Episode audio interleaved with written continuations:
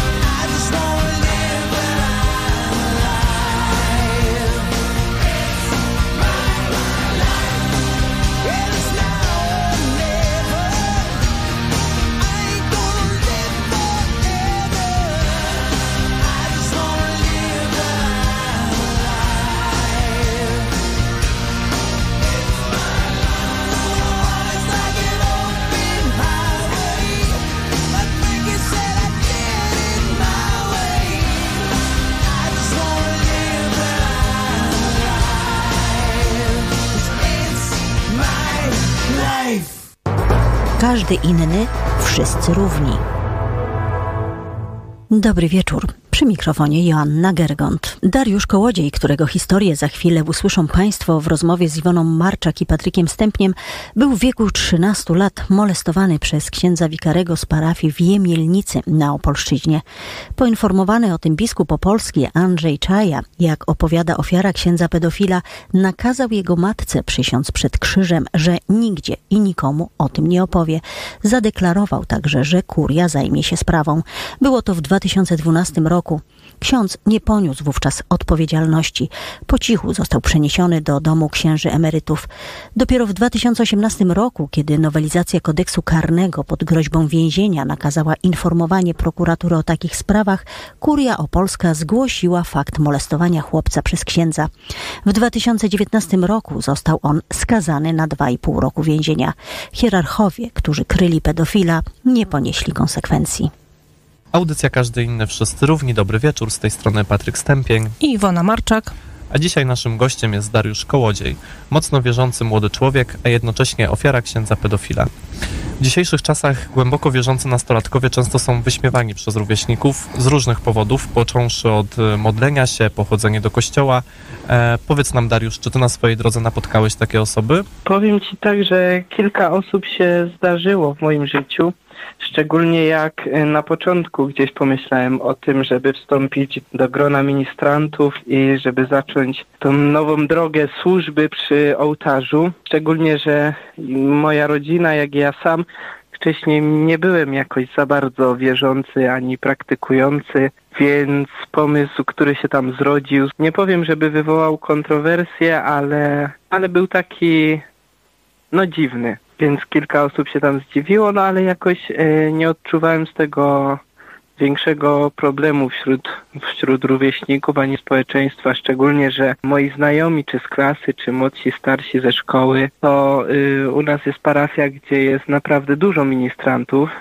Nie wiem jak teraz, ale w, w czasie, kiedy ja byłem ministrantem, to było naprawdę ich sporo, bo około 60 na, na całą parafię. Więc yy, no było to coś normalnego, że, że chłopak w takim wieku 12 lat, gdzie to i tak było dosyć późno, bo z reguły do służby przy ołtarzu chłopcy szykowali się już gdzieś po komunii świętej, czyli w wieku 8 lat. Szybko odnalazłem się w tym gronie całym ministrantów. Miałem taki przyspieszony kurs y, przyjęcia do służby ołtarza, bo już pasowanie jakby na ministranta odbywało się za bodajże dwa miesiące, więc przygotowanie do takiej służby trwa tam rok czy pół roku, więc ja miałem taki przyspieszony kurs, no ale fajnie się złożyło, bo ksiądz na to pozwolił. No i tam z samej swojej klasy, y, gdzie byłem wtedy w gimnazjum, to miałem e, dwóch czy trzech nawet znajomych. I na początku no nie było jakiegoś takiego wyśmiewania się czy, czy ubliżania mi z tego powodu, że chcę być ministrantem. Bardziej problemy się zaczęły wtedy, kiedy mm, nieskromnie mówiąc, wywyższałem się ponad innych ministrantów, bo moja wiara, moja służba jakby poszła o krok dalej, nawet o kilka kroków dalej gdzie myśmy mieli dwie służby w tygodniu, jedna rano, jedna wieczorem i jedną służbę w niedzielę. W mojej sytuacji wyglądało to tak, że doszło do takiego momentu, kiedy potrzebowałem jakby być na mszy codziennie. Czyli codziennie rano msza o 6.30, Darek służy przy ołtarzu. Później już poszło jeszcze krok dalej, gdzie podczas niedzielnych mszy, kiedy mamy ich cztery, później jeszcze nabożeństwo Nieszporów o 15, to też musiałem być na tym nabożeństwie, więc, więc moja służba jakby nie ograniczała się tylko do dwóch mszy w tygodniu i jednej niedzielnej, tylko jakby do codziennego uczestnictwa w tych mszach i było nawet tak, że w sobotę, kiedy były cztery, pięć mszy, to uczestniczyłem na każdej z tych mszy. To czułem takie jakieś pragnienie tego, żeby uczestniczyć w tych mszach. I wtedy mogę powiedzieć, że już zaczęły się takie małe kłopoty, małe problemy wśród znajomych, którzy nie wiem, czy zazdrościli, może podejrzewam, że zazdrościli, że, że jakby moja, moja służba przy ołtarzu poszła o te kilka kroków dalej i zaczęli, zaczęli mnie tam może nie wyśmiewać, ale ubliżać albo opowiadać, że kłamie, bo mieliśmy takie listy obecności. No i kiedy inni ministranci zobaczyli, że moja lista obecności zaczyna się od poniedziałku rano do niedzieli wieczorem, to zaczęli tam podejrzewać, że albo sobie dopisuje te służby, albo kłamie coś w tym. Miałem też taką rolę, którą mm, ksiądz Mariusz mi wyznaczył, żeby podliczać wszystkie y, punkty ministrantom, więc też były takie pogłoski, że sobie tam dopisuje więcej tych służb, a innym ministrantom y, ujmuje w tym. A No, propos tych punktów, e, co te punkty dawały?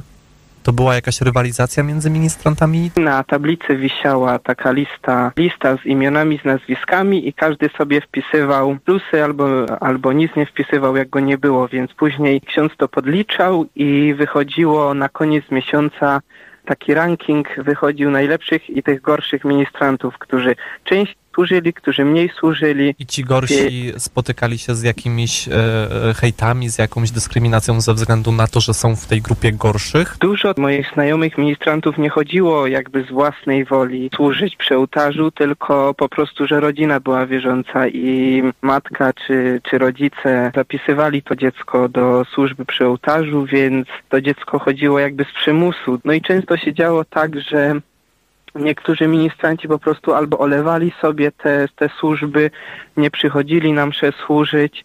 No i po to była ta lista, żeby po pierwsze tak nagrodzić tych ministrantów, którzy dają z siebie więcej i chodzą na msze regularnie i jakby dyskwalifikować tych, którzy opuszczali te służby.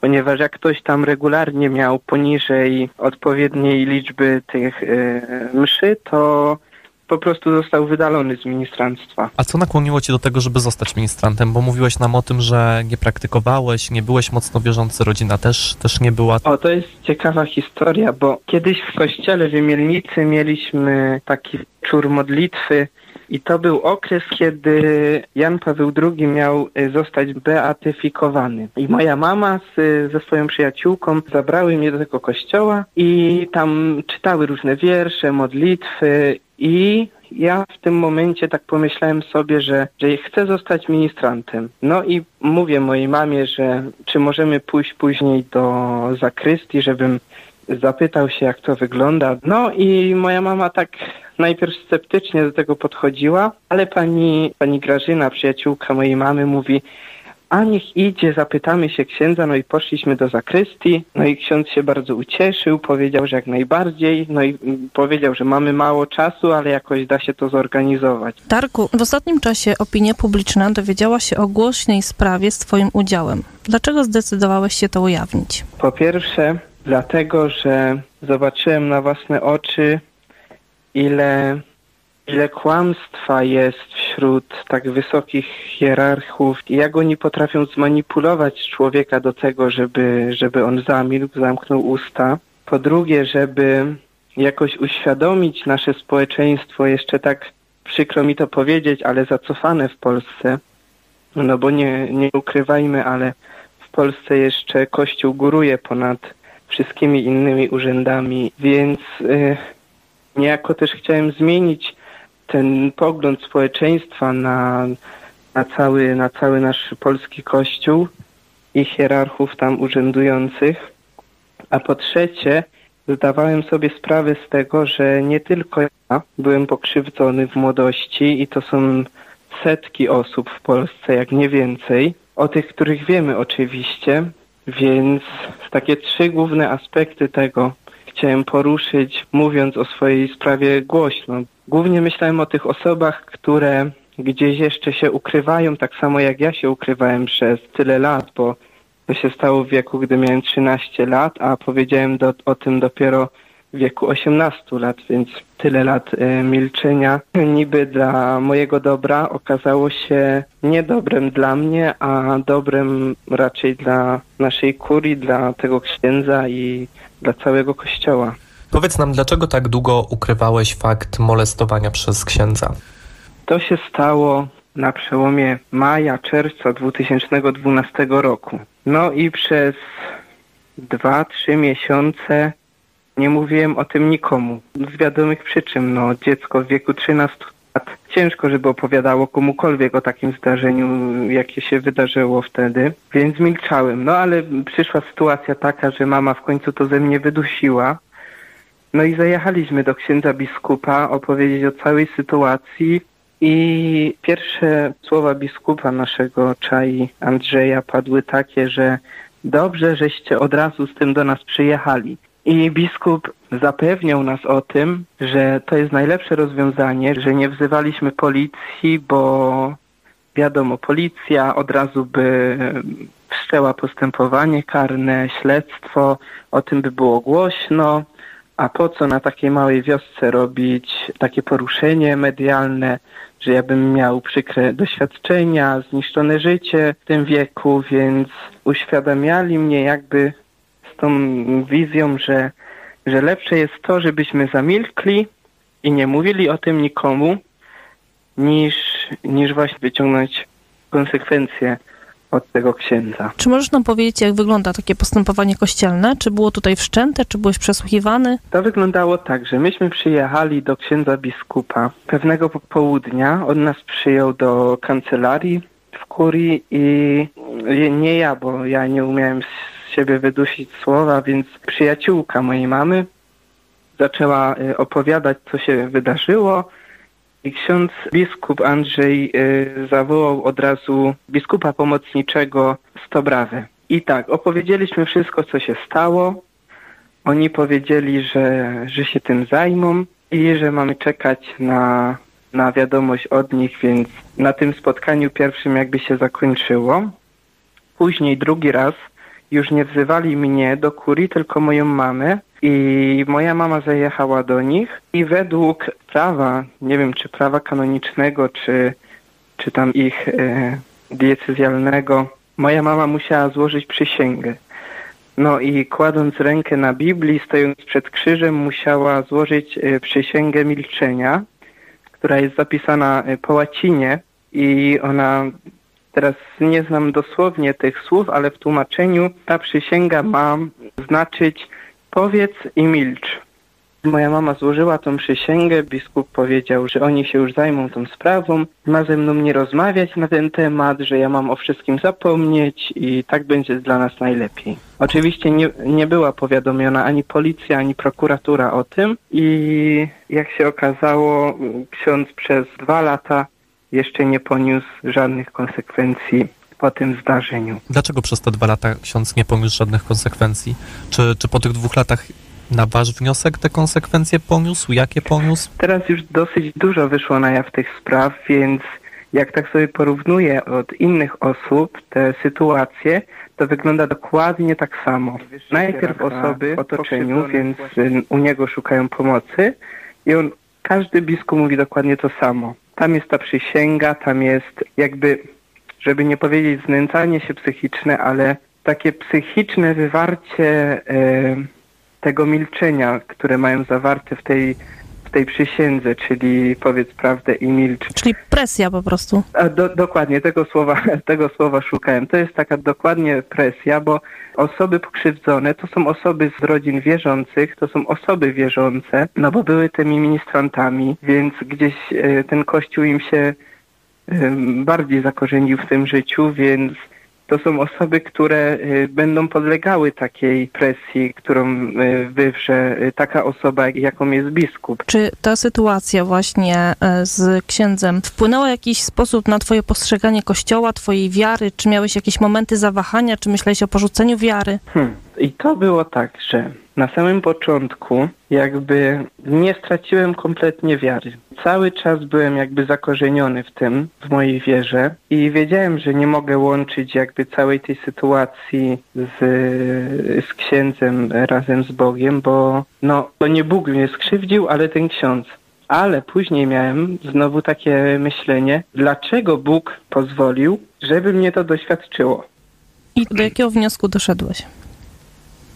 Doszedłem do wniosku, tak jak mówi Pismo Święte, że Pan Bóg, że Pan Bóg nie da ci większego krzyża niż taki, na który możesz sobie zasłużyć, albo którego nie udźwigniesz. Więc z jednej strony pomyślałem sobie, że trochę słabo, że akurat mnie to doświadczyło, ale z drugiej strony pomyślałem sobie, że może dobrze.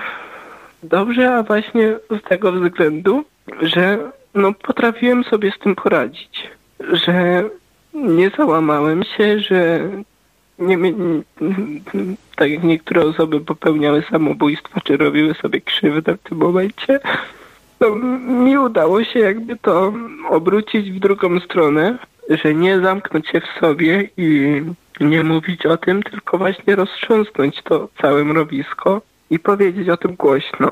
I to mnie jakby zmotywowało do tego, że no bądź co bądź, głupio to zabrzmi, ale cieszę się, że mnie to spotkało, a nie kogoś innego, ponieważ wiele osób zgłosiło się do mnie, do, do fundacji właśnie z takim problemem i jak zobaczyłem, że tyle osób otworzyło się przede mną, czy, czy w fundacji yy, z takim samym problemem, to byłem tak szczęśliwy. I wiem, że nie poszło to na marne, że jednak Bóg jakiś cel w tym wszystkim miał. I nawet jeżeli brzmi to kuriozalnie, to nie wyciągajcie wniosku, że, że ja się cieszę z tego, że to się stało mi, bo skutki tego odczuwam do, do dzisiaj i, i to coraz większe, w takim sensie, że już zaczynam szukać pomocy psychologa. Dla nas Ale- jesteś niesamowicie dzielnym człowiekiem, naprawdę. Powiedz nam jeszcze, co mógłbyś powiedzieć właśnie osobom, które były w podobnej sytuacji, gdzie mogą właśnie szukać pomocy, bo wspomniałeś o fundacji. Co mają zrobić też, żeby się właśnie nie załamać, nie zrobić sobie krzywdy?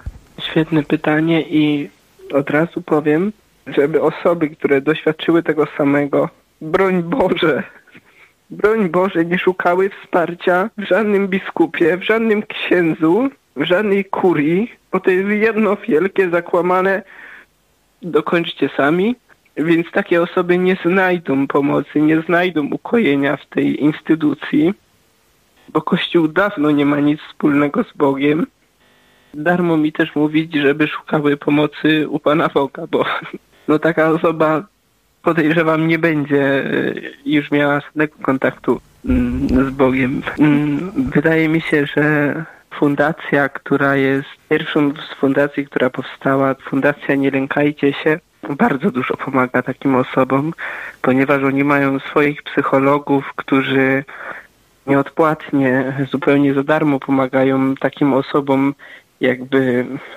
przeżyć tą sytuację, kiedy, kiedy e, te osoby odważą się na powiedzenie o tej sytuacji, więc ta fundacja na pewno pomoże. Poza tym może powiem tak, gdzie ja szukałem wsparcia. Wsparcie dostałem w rodzinie. W rodzinie, wśród przyjaciół, bo nikt mnie nie odrzucił wtedy. Moja mama, mój ojciec, bracia, moi przyjaciele. I nie ma większej pomocy niż niż pomoc osób, których się kocha, którym się ufa. Nikt inny tak nie pomoże. Wydaje mi się, że jakby nie da się zapomnieć o tym, co się stało, ale trzeba myśleć o tym, co będzie i, i właśnie takie normalne życie. Starać się normalnie żyć, chociaż ciężko, ale jeżeli się szuka wsparcia w swoich najbliższych, wtedy wydaje mi się, że jest najlepszą drogą do dojścia do tak zwanej normalności. Dobrze, Darku. I już na koniec zadajemy wszystkim naszym e, gościom to pytanie o tolerancję. O to, jak powinniśmy postępować wobec innych, żeby ich nie skrzywdzić. Powiedz mi, jak to jest dla ciebie ważne, jak powinno być ważne dla wszystkich tak naprawdę. Nie ma nic piękniejszego niż miłość do drugiego człowieka. Bez miłości nie można nic stworzyć, nie można niczego osiągnąć. Nie można nienawidzić drugiego człowieka, bo jak się nienawidzi drugiego człowieka, to się nienawidzi siebie. Jeżeli Jezus dał jedno przykazanie, wszystkie dziesięć przy nich leży, dosłownie. Jezus powiedział tylko jedne. Miłuj swojego bliźniego jak siebie samego. I na tym jest zbudowane, no wszystko jest na tym zbudowane. Wszystkie przykazania, wszystkie e, prawa, wszy- wszystkie konstytucje są zbudowane na tym przykazaniu, czyli bądź uczciwy i miej miłość do drugiego, jak i dla siebie, bo bez tego niczego się nie osiągnie. I tymi słowami kończymy naszą audycję. Naszym gościem był Dariusz Kołodziej, każdy inny, wszyscy równi. Iwona Marczak. I Patryk Stępień. Dziękujemy Ci, Darku. Dziękuję bardzo. Każdy inny, wszyscy równi.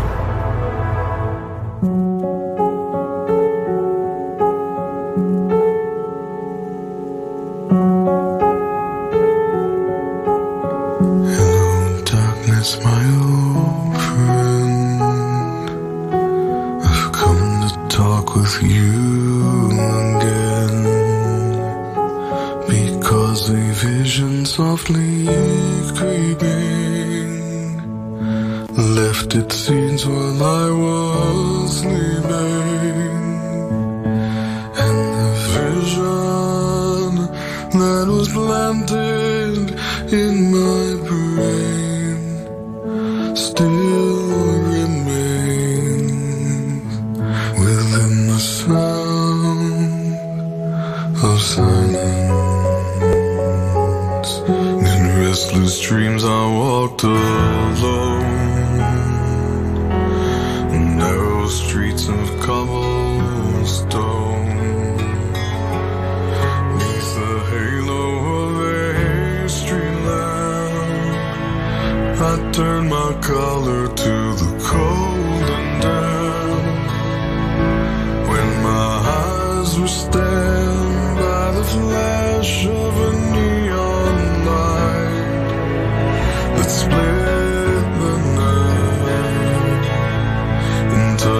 sound of silence.